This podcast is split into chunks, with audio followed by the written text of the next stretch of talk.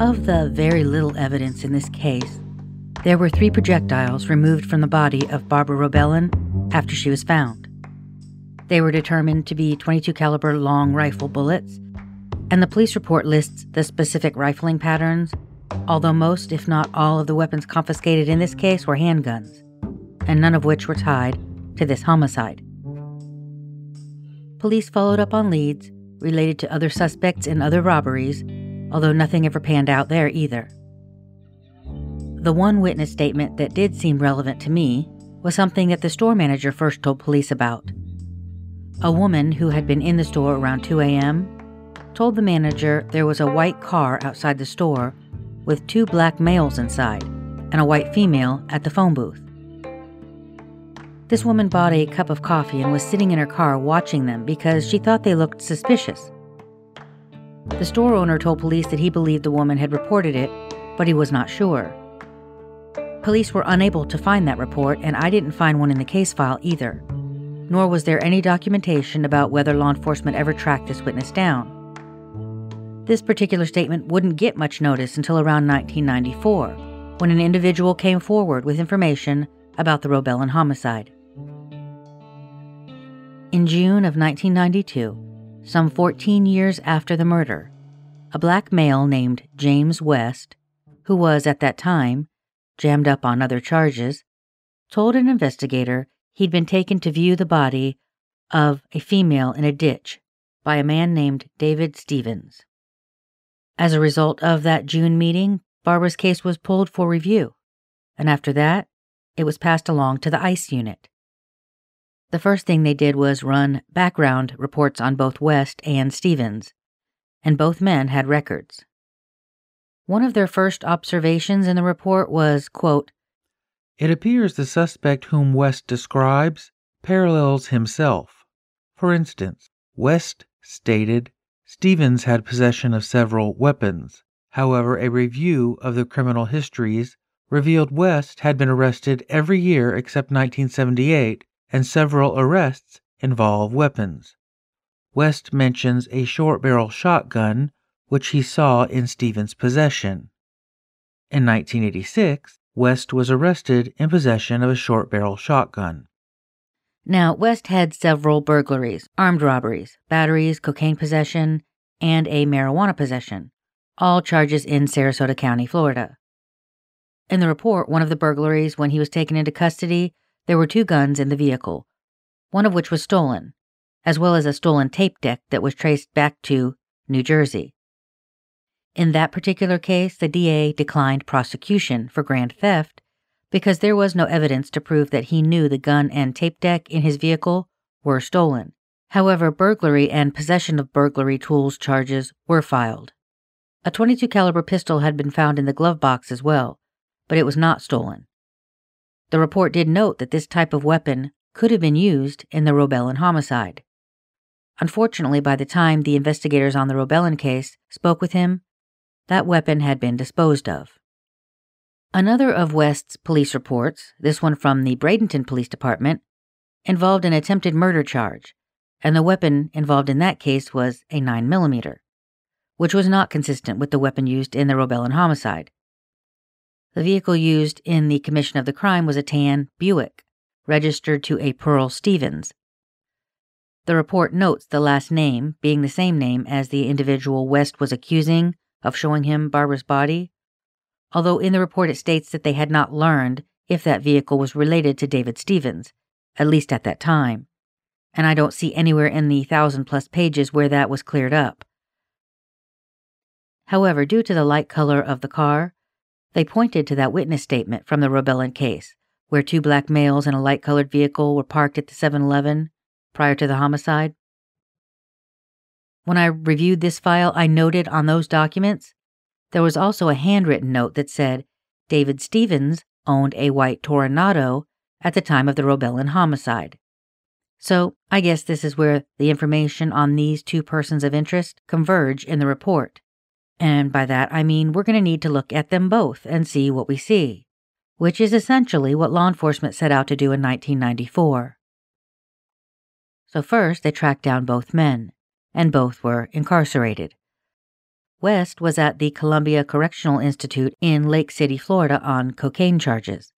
Stevens was at the Hardee County Correctional Institute for sexual offenses from a 1989 offense. He had been sentenced to 73 years. A look at his record now has a little bit more on it than police back then had to work with, but it certainly suggests that his offenses, while also including burglary and drug offenses, contain the disturbing addition of sex-related charges that West's rap sheet did not have. So obviously the next step this reviewing investigator took was to send for a copy of the medical examiner's report associated with Barbara Robelen's case. He was specifically concerned with whether she had been the victim of sexual assault. Once that report was located, more details were learned. She was found laying face up, floating in water in a deep ditch. Her watch was recovered, the one that her husband told police he'd brought up to her that night, as was a gold wedding band. There was also a set of keys laying on her torso, although nowhere in the report does it indicate to what or where these keys belong. Perhaps the store keys. Maybe they had been in her pocket, and they floated up in the water.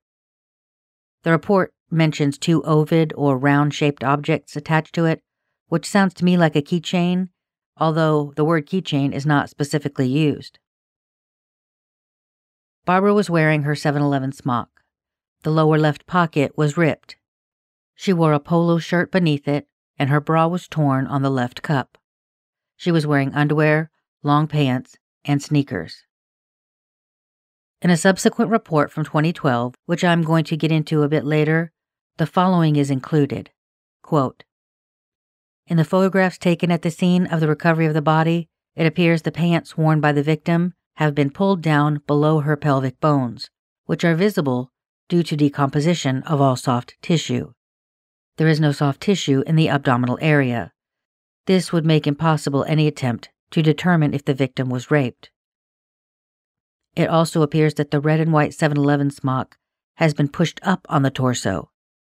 In my opinion, this suggests that the victim was sexually molested prior to or subsequent to her death." I think that opinion is certainly a possibility, but knowing where Barbara was found and under what conditions, you begin to see how inconclusive these elements are. Was the ditch empty at the time her body was put there, or did it have water? Could that water and the decomposition process have affected the way the clothing was on her body when she was found? There's nothing in this report that gets into those questions.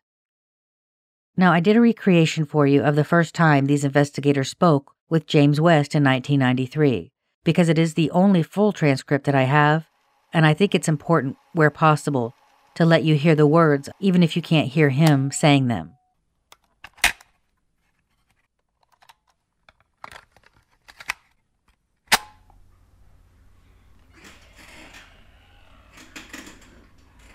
Today's date is June 23rd, 1992.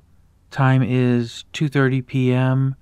This is a taped interview being conducted at the State Attorney's Office in Sarasota, Florida. Present during this interview will be James West, Detective Don Ladner from the Manatee County Sheriff's Department, and myself, Investigator Don Fugate from the State Attorney's Office.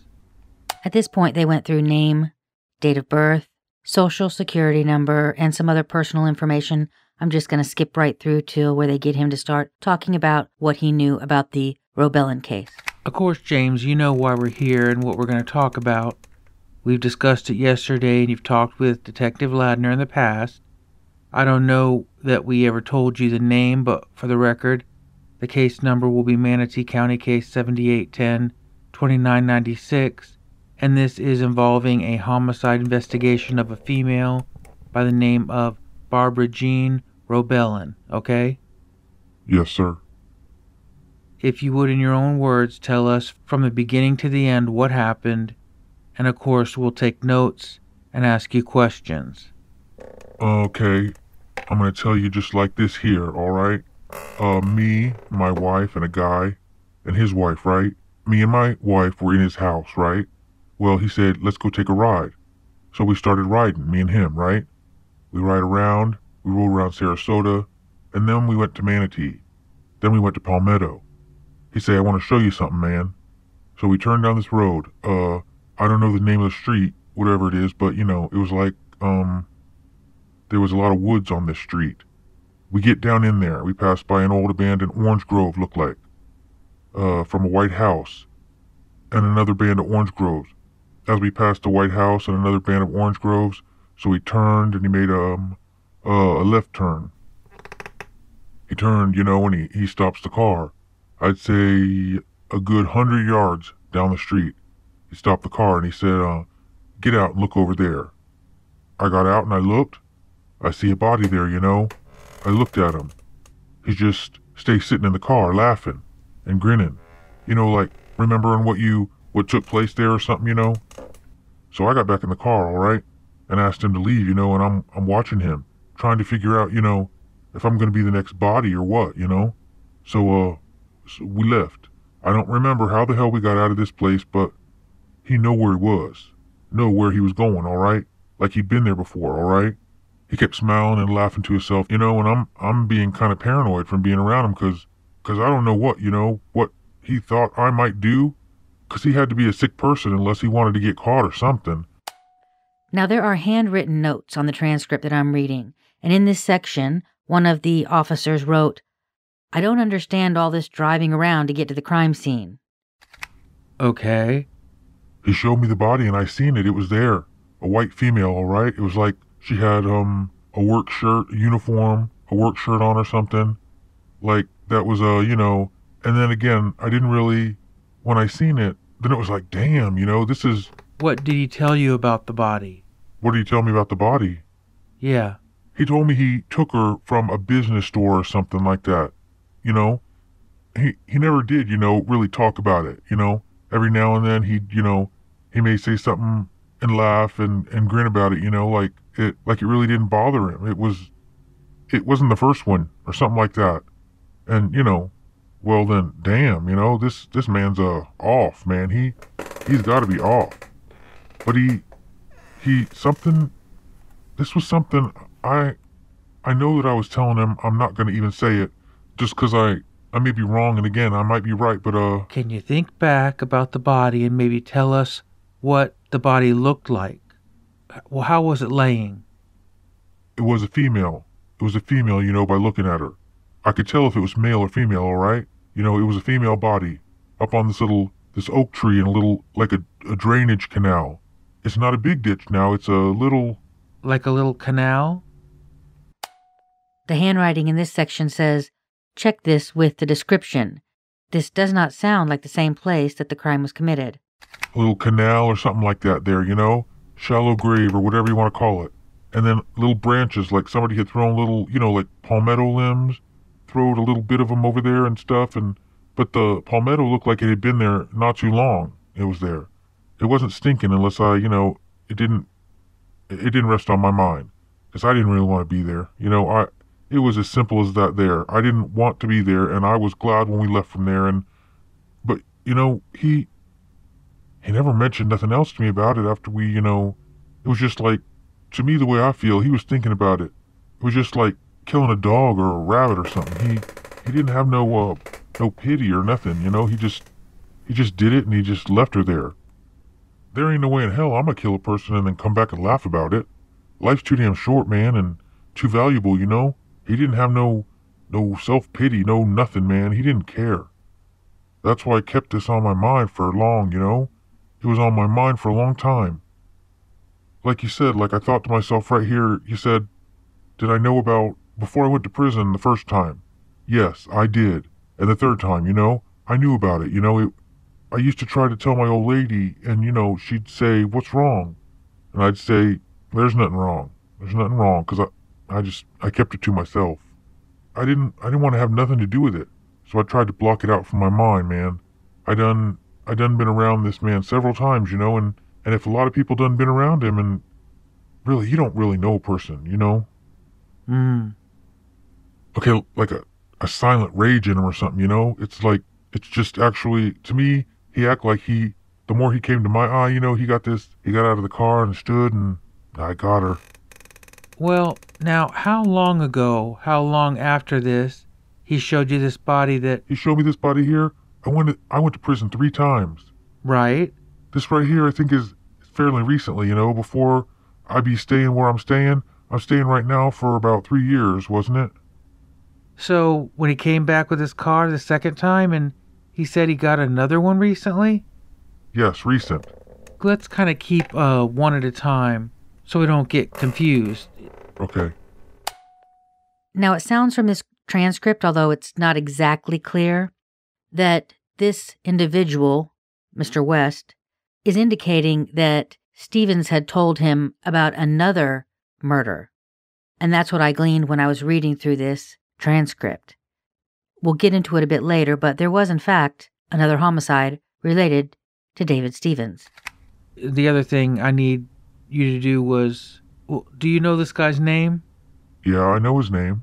I know where his mom stay at, and I know where his wife stay at, or used to stay at. It's not hard to find nobody, period. Y'all ought to know that. You found me today. The guy's name's David. Okay, I just, if you could refer to David for me, that's what I was getting at with you. Oh, all right, you know. When do you think Best, and I realize you can't remember just what day it was or anything, but when was this that this happened, to the best of your memory? You know, what year? It had to be in, I'm not sure. I can't be exact now. I'm not sure. No, I think it was 78, the early part of 78. Yeah, the early part of 78. Okay. Shit, I don't know, maybe... But I remember it was kind of cool out there, you know, the weather. I don't know. I can't really say man right here, but... I understand. You don't know for sure. I've been telling you the best parts that I can remember, because, you know, it's been a long time, and so long and shit, man. But to the best of your... Best of my ability, 78, 79. And you think probably it was cool, so it may be in the winter? Maybe in the winter. Then again, it, you know, I can't really relate back to then, but... I believe he did it, because he had to do it. Why would he come show me, you know? He knew where it was, you know? He was guilty from the get-go. David had to be sick in his head. When he had to be sick in his head. Ain't no way in the world I'm going to do something like that and then show anybody. So he got to be sick. Obviously, if it was kind of in a remote location, if he knew where it was at, he must have knew something about it. Uh-huh, he must have, yes. You said that he had told you that he had took her from a store. He took her from a store. He didn't say which store. Yeah, that's what I was going to ask you. No, he didn't say that. Now that's up to you. But like I told you, like I said before, anywhere we went in Manatee and Palmetto, he knew wherever he was going. He knew the little back roads. Shit, I didn't even know as good as this, you know, because we went from off of State Road 60 or 64 to drive then up to Tallevast Road, down a little dirt road, you know. And he skipped through the whole damn county, man, you know, and, you know, like a matter of minutes. Now, you said this body that he showed you, can you tell us, I realize you don't know the road, but, like, directions on how to get there? Well, now, I probably can, and again, I might be wrong. He, wait a minute, let me get it right. He cut me over to Manatee Hospital, right? A big bridge there, an ocean or a bay or whatever you want to call it, and a second bridge where that football field right there, right? It's a road. After you pass that little football field, it's a road. And I think they just have a building. They have building houses right there not long ago. It's a road you turn and then you hit a red light, and you get the red light and you make a right. And we made a right and went, I'm not saying we went all out. We went so far, that, like I say, what I can remember is that orange grove and that an old haunted house back then, you know. Orange grove here, house here, orange grove, and then a little dirt road. He turned and then left and then went down here. I saw a couple yards and he stopped. He said, "Get out of here for a minute," and I got out. I grabbed me this tree limb and I looked, damn, you know, and I looked back at him, you know, and he said, "Yep, yeah, I did it. You did that there?" And I went, and I got back in the car, right? And at the time, I ain't thinking about that body, man. I'm thinking about my life, you know, because He showed me this here, and when we're in the woods already, and I know he got a gun. Yeah, man, I know he got a gun, a big gun, you know? I don't think I'm going to make it out of the woods, but I'm fitting to try my damnedest, you know? So I don't really want to talk to him much about that right there with him, because I don't want to, you know, I didn't want nothing to trigger in his mind. It got to be a warped mind anyway to show me this here. I mean, he showed me, you know? I'm not really scared, but I'm just, because I didn't have nothing to defend myself with, all right? So he kept laughing, like I said before, he kept laughing, you know? He was remembering that time, and then we left and went the back way, and we came all the way through the back way, and he knew where he was going. Can you remember can you remember anything about the clothes or anything about... Only thing I can remember was the shirt, and it was a female body, a woman, okay? I'm not going to say she was an old woman. I'm not going to say she was a young woman. She was a woman. Now, the color of the hair, I'm not going to sit up here and lie to you. I can't tell you about the color of the hair, you know? Something in the back of my mind keep telling me it was a light color, you know, but I'm not sure. You know, she's laying there with some trash over her, a little trash piled over her, and a little, like, dirt ditch, you know, a ditch. But did she have clothes on? Well, I remember seeing a shirt. I'm not going to say I seen her panties or nothing, because, see, she was fully dressed, and I remember just looking, you know, and when you see something like that, you know, shit, I can't remember every detail, but it was there, the body, and David showed me the body. It was there, and I know by all these years, and I know I never really did say anything about it, because I didn't want nothing, you know, I didn't want nothing to do with it, and that was it, man, that's it. Okay, and I realized James, we realized some of the questions that we've asked, asked you before. Yeah, all of them, the damn near same questions. Right. We need to get it on tape. If you can remember how she was lying in the ditch, was she face up, face down? Well, I'm not going to tell you that she was face up or face down. I remember her head she had her hair, I remember she had hair. See, facing, not straddling, but she was laying... Laying lengthways of the ditch? Yeah, I seen the back of her head, but I'm not sure. James, just for the tape, you're kind of indicating like maybe the top. Yeah, top. On the top side part? Yeah, top side of the head. Above the ear. Back into the back? Yeah, above the ear into the back. Okay. I could be wrong. You know, it's been a long time, and you... And you say you believe she was kind of laying with the ditch, you know, not across it. With it. Because the ditch wasn't it wasn't no wide ditch. It was like just a little one. Okay. How about the vegetation around it? Wasn't it grown up, or... You know, there was vegetation around it. Old dead limbs, like somebody had tried to, you know... Like someone had covered up one side.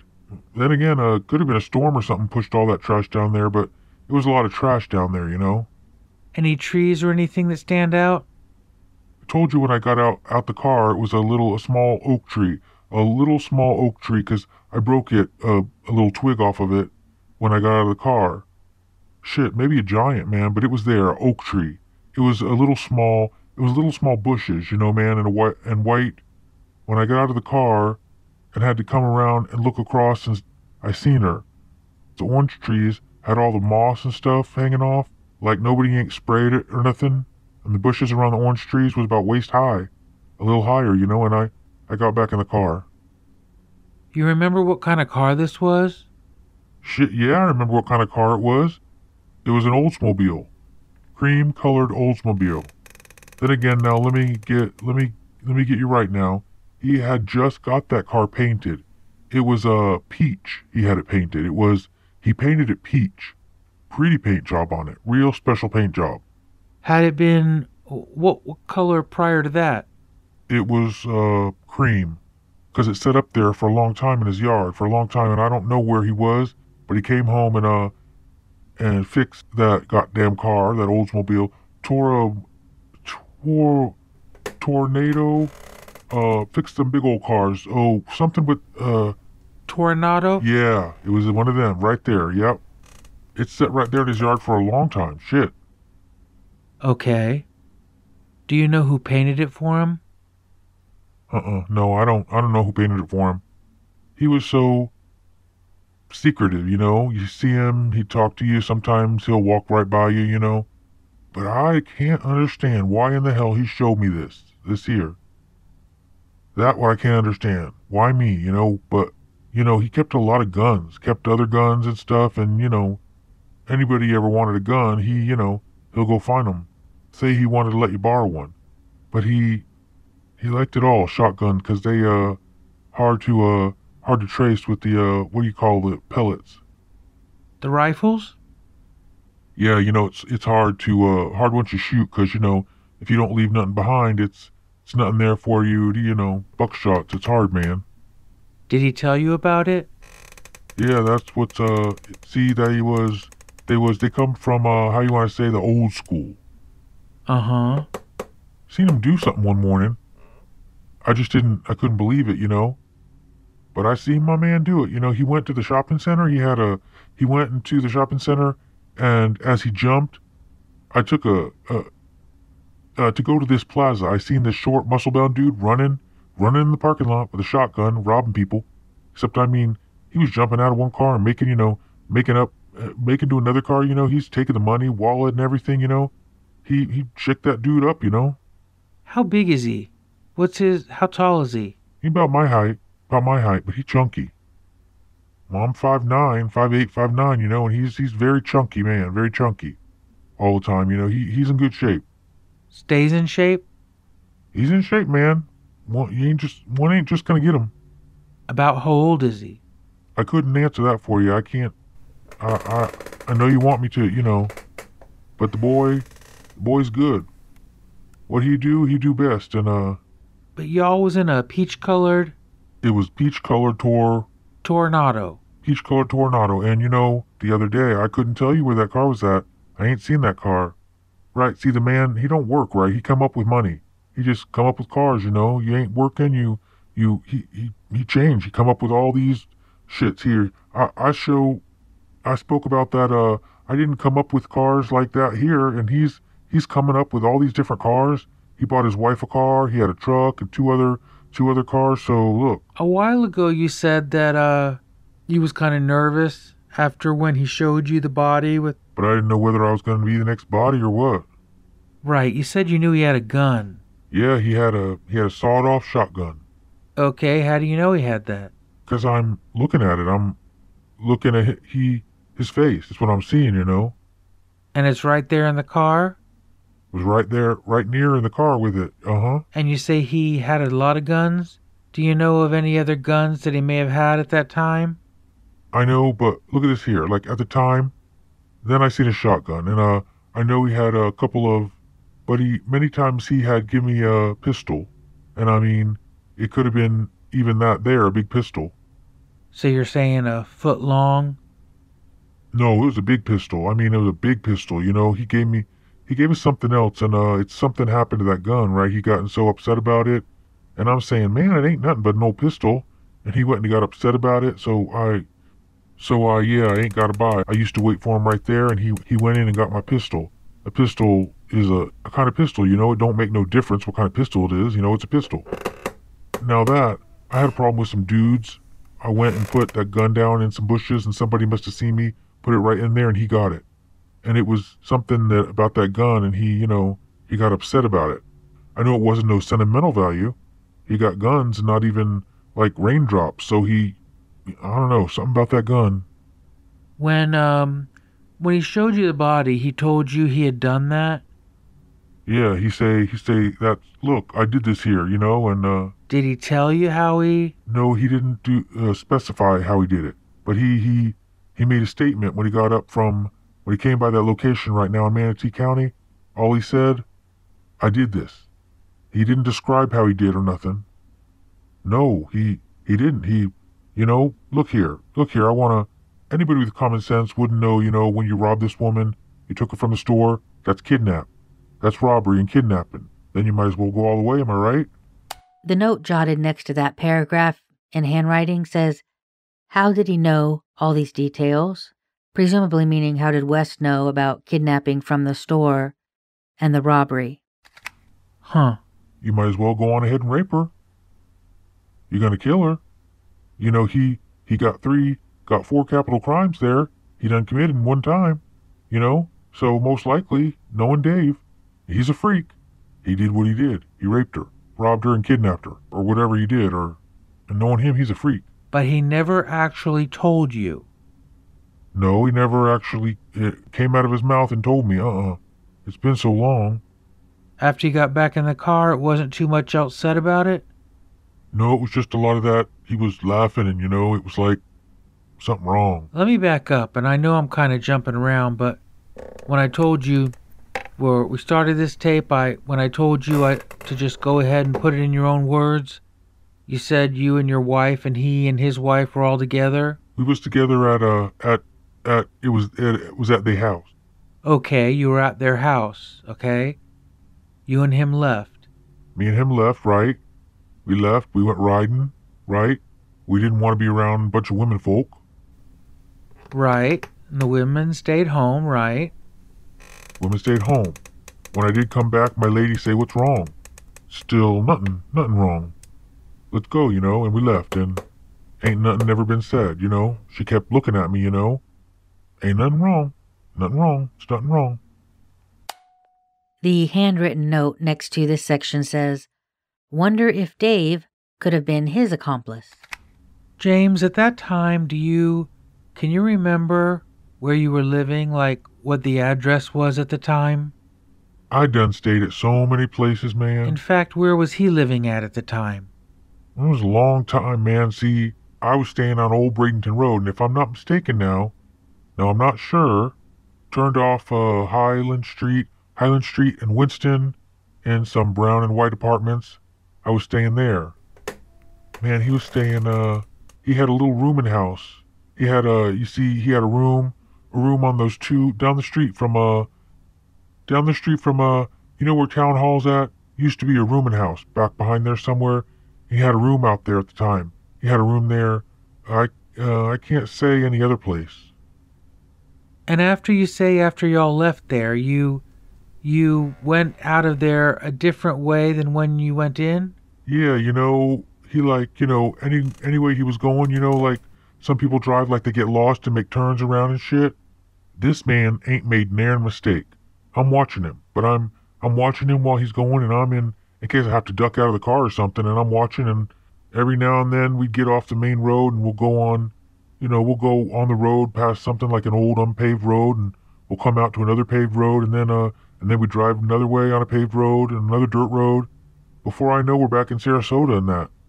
I think we came out way off of Carolina Road one time.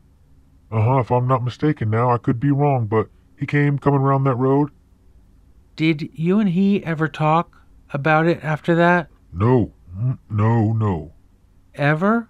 Did he ever ask you? No, I ain't never asked him no more, but I didn't want him to be bringing it up, you know, because I believe he made a mistake, you know, all right? And now, I don't know what the hell he showed me that there for. He did, you know. Did you read the newspaper or see on the news or anything? No, because I wasn't in back then. I wasn't seeing on the news, you know. I went alone with, you know, I just... So as far as you know, that person's never been found or... Never been found, never, nothing. I haven't as far as I know. I don't know nothing else about, you know, putting it like there, you know. If y'all convicted anybody, anything to me in my heart, if you convicted the wrong man, you know, if you convicted somebody, and let me tell you something. He also had a silent partner, some boy, because I know for a fact, ain't no way in the world he could have done all that there, everything he did over the year, and couldn't have nobody that you rely on. He had to have somebody. Had to be somebody else, had to be around him. You think somebody else was with him when he done this? I don't know what he was I don't know if he was capable of doing it himself. I'm going to ask you one other thing, James. What? Why are you wanting to tell us this? Look here. I know you was going to come up with that, you know? I want out of here. Ain't no secret. I want out of here, and I want... Look at here. I don't know what you're going to make of this, what's going to happen, you know, and shit. But I need help. I ain't asking for much, and then I could get more than what I'm asking for, and I'm not asking for much, though. Just get out of here, that's all. I'm tired of it being on the back of my mind, you know, because it's been there a long time. Handwritten next to this part, they wrote, "Sounds like a man with a guilty conscience." Like I say before, I didn't have to go. Prison, there and time, you know. I could have been said, and they, you know, said something about this here, you know, back then. What you did is your business, and what I did is my business, okay? I used to think about it all the time. He was sitting in jail. He's thinking about it. Say, damn, now, from now on, I'll just, you know, argue within myself, you know?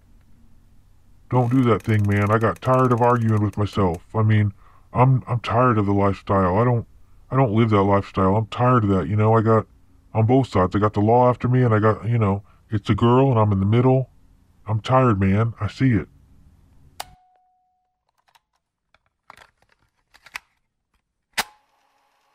Based on the documents in the report, James West also took a polygraph test on that same day, the same day as the interview. He was asked 4 questions. Number 1, did David Stevens take you to Palmetto and show you the body of a woman in a canal? His answer, yes. Did David Stevens tell you that he took the lady from the business and had done the job, causing her death? Answer, yes. Number 3, were you present in October 1978 when the woman from the store was killed? Answer, no. Number 4. Did you help take the woman from the store in October of 1978? Answer, no. The polygraph examiner wrote at the end of his report, quote, "Based on the foregoing analysis, James West was deceptive in answering relevant questions 3 and 4 and truthful in answering the relevant questions 1 and 2 during the polygraph examination." So according to that examiner, to the questions, were you present in October of 1978 when the woman from the store was killed, and did you help take the woman from the store in October of 1978, he did not answer truthfully. One of my main takeaways from that interview was West saying Robelen was kidnapped from the store, raped, and killed, despite no questioning, at least in this interview, about rape at all. It was never brought up. It's unclear to me, though, whether that did come up in any previous discussions with these investigators that they may have had before they began recording, because it is clear that there was a previous discussion before that recording began. That's a problem, in my opinion. It is important to know exactly what was discussed with a person of interest before any recorded interviews began. You can't thoroughly assess whether he was fed any information beforehand without that information. So investigators who come along later to do just that are at a bit of a disadvantage. It does seem that West and Stevens had some kind of relationship, and he was probably minimizing it, as he did describe getting guns from him and them getting together with their wives and hanging out.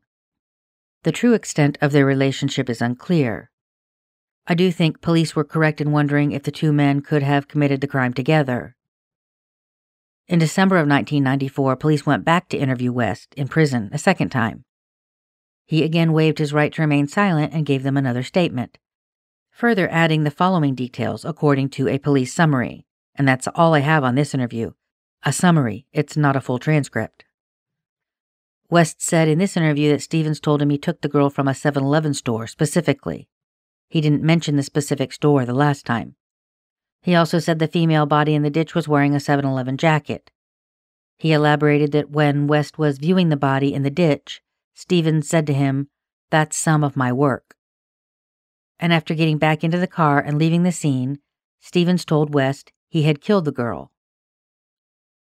He also reiterated that Stevens had taken him to see the body in a cream-colored Tornado. And when he was asked, he said he believed the body had not been in the ditch very long when he viewed it. He said after looking at it, Stevens drove to a 7-Eleven store not far from where he saw the body. While he couldn't recall the exact words, West said that Stevens had indicated that the store that they were at was the same store that Stevens took the woman from. This store and the location that West pointed out was on US 41, on the west side of the road, at the northeast corner of the intersection. He marked this location on a diagram for investigators. West also drew a rough sketch of how the body was laying in the ditch in relation to how the car was parked beside the ditch on the dirt road. He told police he stepped out of the car and stood by the door, and Stevens opened the driver's door and stood on the rocker panel of the car while they looked at the body. Police noted that the sketch was consistent with the photograph taken at the crime scene in relation to the direction of the body as it was found in the ditch next to the dirt road. On this same day, David Stevens was also interviewed at the facility where he was incarcerated. The summary indicates that prior to beginning that interview, he was advised that they wished to speak with him about information that they got from James West. They asked if he knew West, and he responded yes, he did. Then he asked them what West was saying, and the investigator told him they couldn't proceed until he had been advised of his Miranda rights and signed a waiver. Once he did so, he was told the purpose of the interview was to discuss a murder from 1978 that West told them David Stevens was responsible for. Stevens responded by grinning and laughing, which they qualified in their notes as nervous laughter. They asked him if there was any reason West would be implicating him in a murder. Did they have a disagreement? Any bad blood? Were their families feuding? Had they dated the same women? Anything of the sort. David Stevens answered no to all of these. He could give no explanation as to why West would be making these allegations against him.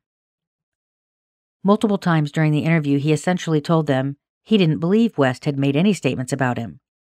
So then police showed him a notebook they were using to take notes about the investigation. This summary indicates that one short sentence was read from a previous sworn statement of James West, at which time David appeared to be convinced, but he still made no admission. I do not have any idea what that sentence was that they read, but they did say that David appeared to be convinced after hearing that, at least convinced that West had said it. So they asked Stevens point blank if he'd ever been involved in a murder and if he had ever shown West where the body was disposed of. When he denied any knowledge or involvement, the investigators jotted down the note that he looked away from them and wasn't making eye contact, displaying signs that they took to believe were deceptive, including crossing his arms and his legs in a defensive pose. Stevens tried to assert that he had been in prison in 1978 when the murder happened. Investigators said, "Nope, no you weren't. We checked."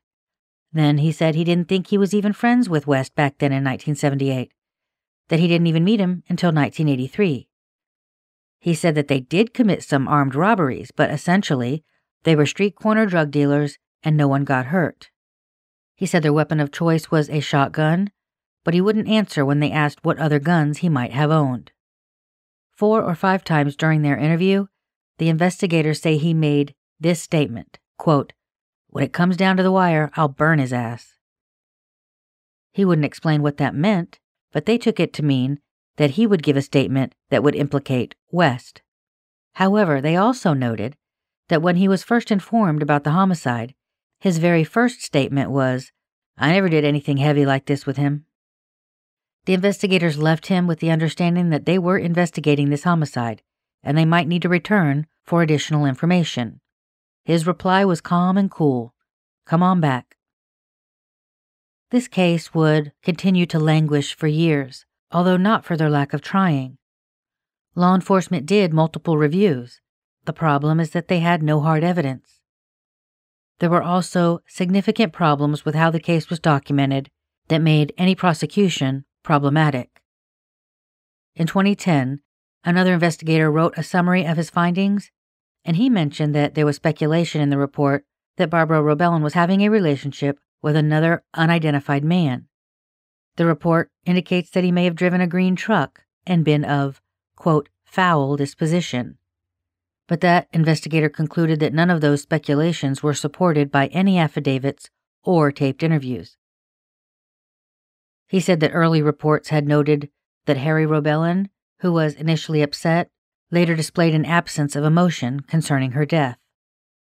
By the time of that review, Mr. Robelen had already died. He died in April of 2008. This investigator said that the information gleaned from Henry Lee Lucas was vague and not consistent with the facts of this case. Then he mentioned James West's story about Stevens and the fact that Stevens denied any knowledge of the crime.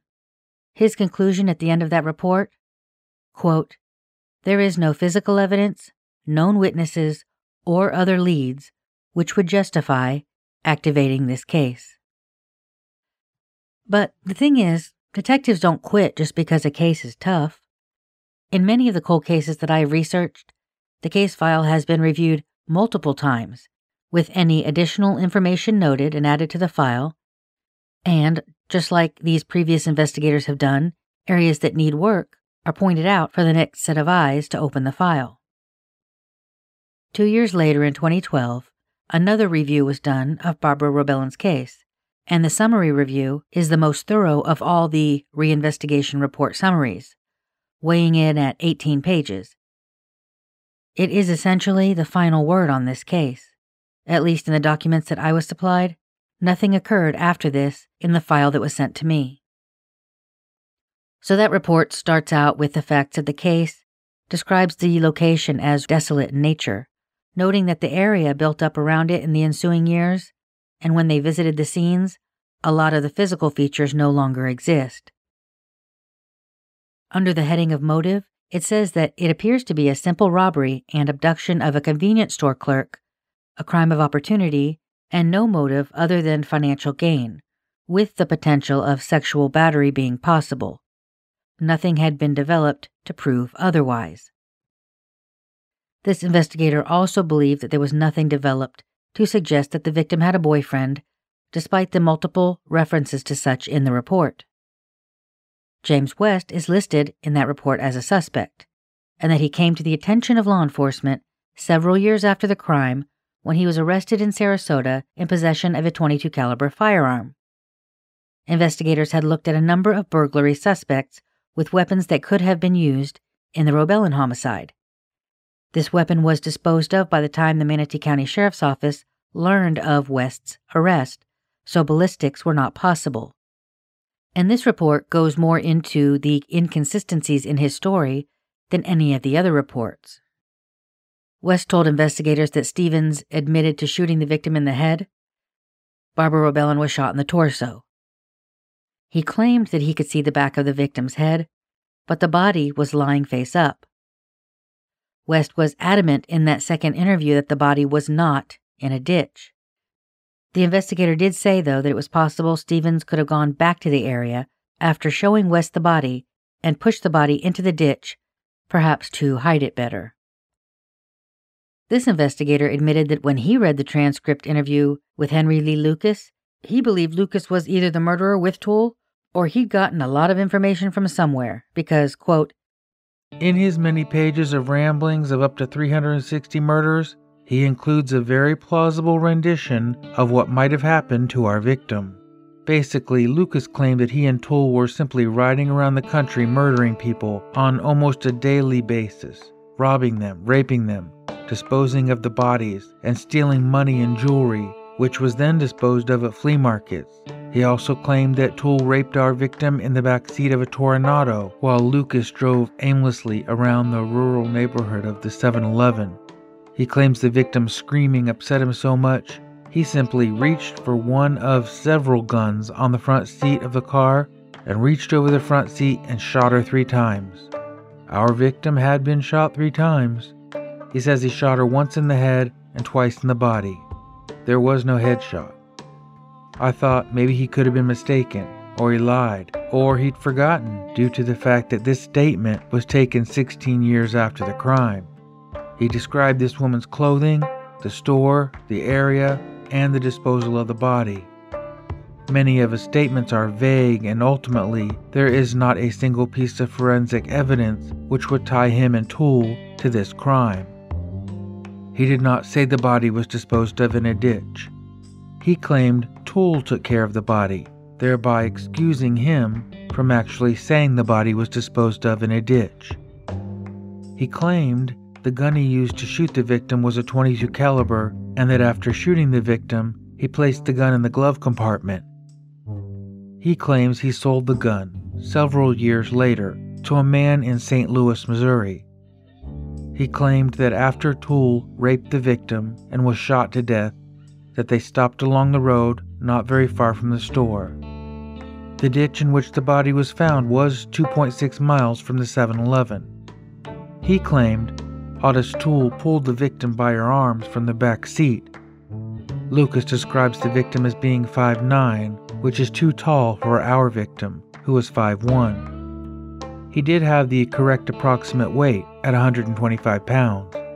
He even spoke about the victim wearing a necklace, but I later learned he said many of his victims were wearing necklaces.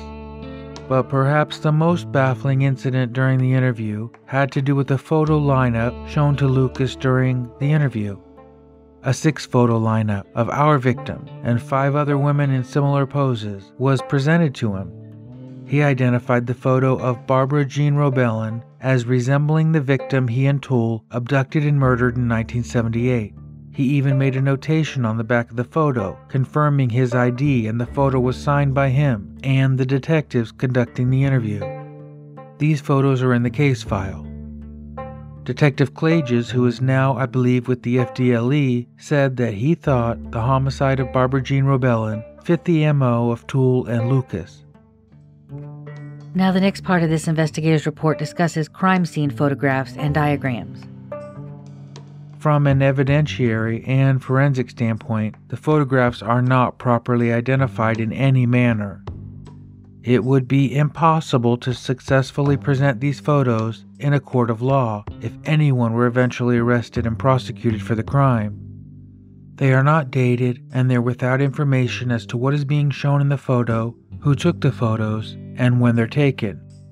It's left up to the viewer to reach his or her conclusions as to what the photographs represent. Of notable deficiency is the fact that there are no photographs of the 7-Eleven store. Photographs could have been extremely helpful, as Henry Lee Lucas said that he struck the clerk with a gun and she fell against a display, knocking it over.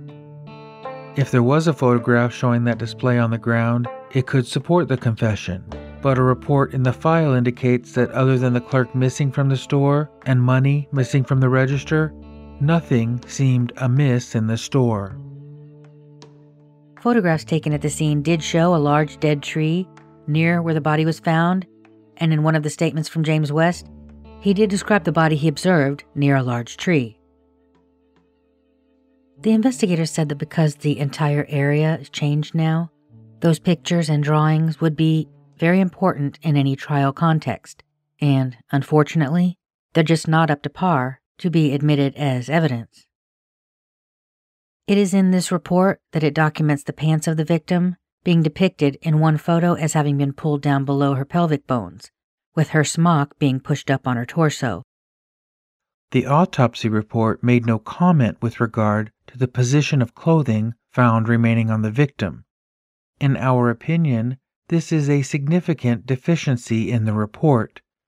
The fact that the pants appear to be pulled down below the visible pelvic bones suggests that the victim was raped after her abduction. Under the heading, Convert Case File to Electronic Format, the investigator wrote, "Not going to be done at this time. Some of the materials in the black ring binder have already been scanned, but I do not believe the rest of the file has been or will be scanned." It also says that there is no mention of what happened to the piece of gray knit fabric that was recovered from the scene, only that it was never commented on in the file. Among the other notes is the fact that the cash register tape from the 7-Eleven was reviewed with the manager, and while some information was gained, the investigating officers never took possession of it. If it had been, that also could have corroborated or debunked the story of Henry Lee Lucas, who told investigators that he had purchased 5 packs of cigarettes about 45 minutes to an hour before returning to the store to rob it. This report also mentions that register receipt in relation to that person of interest, Lee McWilliams, the hitchhiker who fell asleep in the Goodwill box. He has been checked out, and he was not a suspect or person of interest. I actually don't know that to be factually accurate. In fact, there were multiple instances where law enforcement tried, to no avail, to track McWilliams down after he gave erroneous employer information. That individual also had a record in multiple states. I did my own research on McWilliams, and I learned that he had a sordid criminal history that began when he was quite young. Newspaper accounts from 1962, when he was just 22 years old, paint a picture of him as one of 5 men that escaped the Delaware State Mental Hospital for the Criminally Insane after jumping 2 attendants who were bringing them back from outside recreation time. One of those attendants was beaten unconscious by McWilliams. The other was locked inside a room on the ward. The would-be escapees took the attendants' keys, but found that none of them unlocked the outside doors. Their plan B was going back outside to the courtyard and causing a short circuit in the electronic fence before climbing over it. One of the men in this group had pled guilty to second-degree murder and had been sentenced to life for stabbing a man. Another was serving a sentence for assault.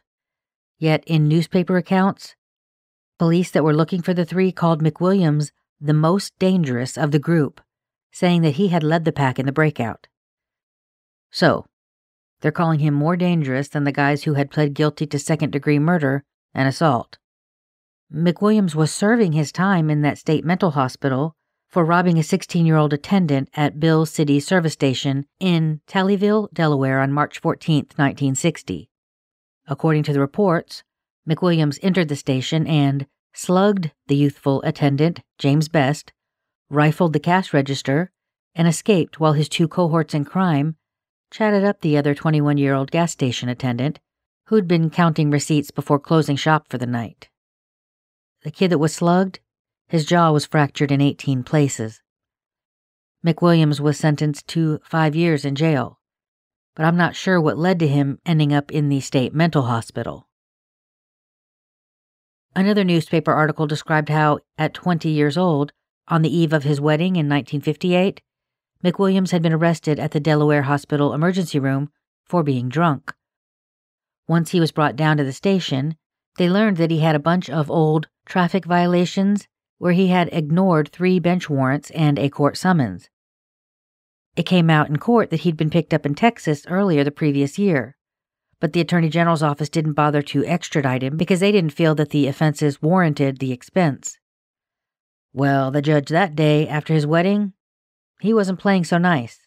He ordered a contempt charge and sentenced McWilliams to 260 days in jail for the laundry list of fines associated with his outstanding charges, which also included an assault and battery from 1957.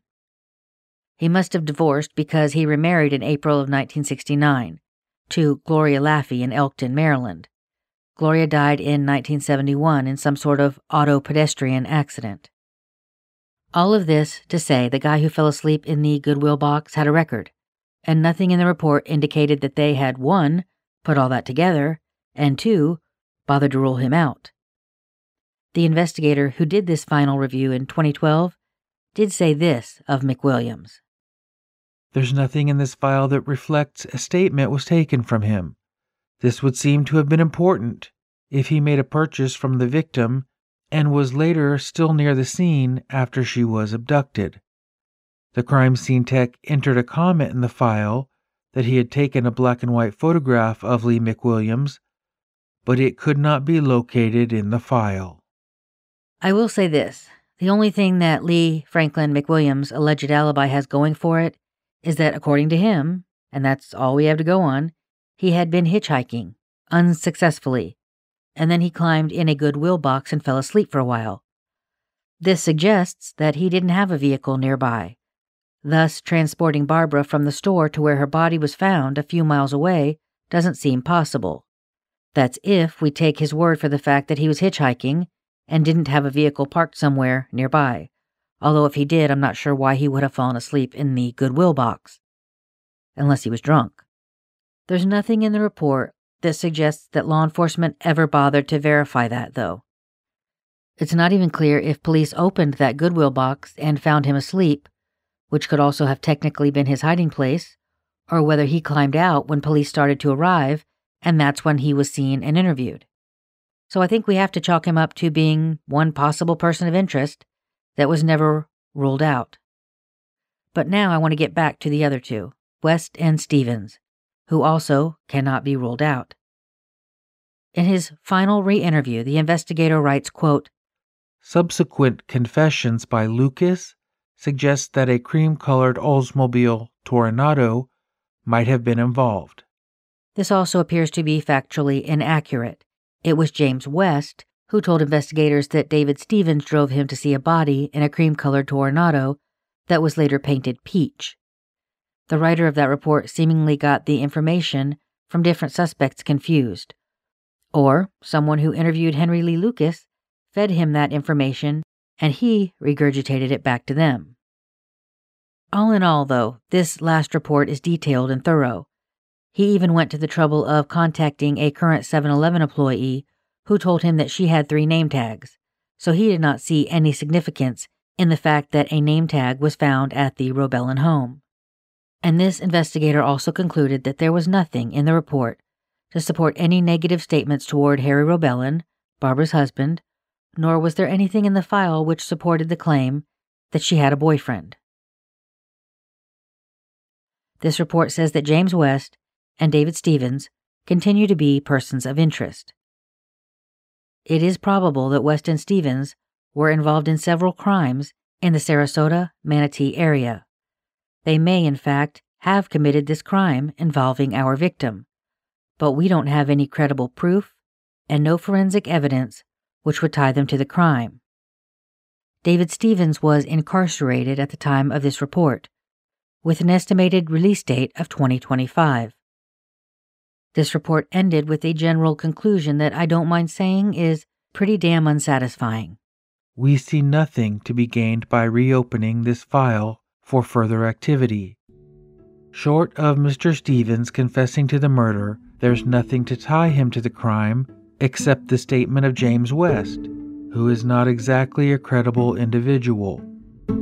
The confession of Stevens would have to be supported by credible, admissible evidence, and it is our opinion that much, if not most, of the photographic evidence in the file would not be admissible in a court of law. Mr. Stevens is not likely to confess, and stands a probable chance of being released from jail prior to 2025. Well, not exactly.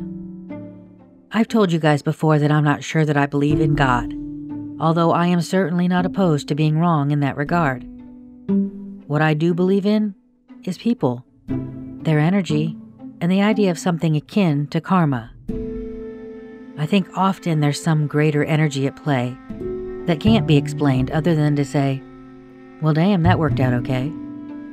Some sort of cosmic realigning or retribution or redistribution that occurs, and I think if you're someone who, after listening to this episode, thinks, yeah, there's no evidence, but I bet that Stevens guy probably did it. Damn shame he won't pay for it. Well, if that's you, you're going to want to listen to the next episode. This report, as devastating as it is when you put it into black and white, is a perfect example of what we don't often see from the outside. A point-by-point map of how and why a case essentially died. There are hard truths to be had when you are the one standing in front of a desk filled with unsolved cases and you are filing them in order of most to least solvable. That's what they take into account when investigators review these cold cases, the solvability factor. The ones that have the best chance of a positive outcome are generally the ones that float to the top of the pile, and while that might seem unfair, it is a pretty common sense approach. With limited resources, time, money, manpower, I don't know of any other way that you could approach it. But none of that is anything that a family member or friend of a victim of a violent crime wants to hear, and I damn sure don't want to be the one saying it, but it's true, it's reality. And I don't think that there is any utility in shying away from reality when it's the only thing grounding us all in the here and now. And that's why I'm not opposed to catching a glimpse of that karmic type of problem solving, because it is those moments that help the former go down just a little easier. Hang in there with me for one more episode in this series, would you?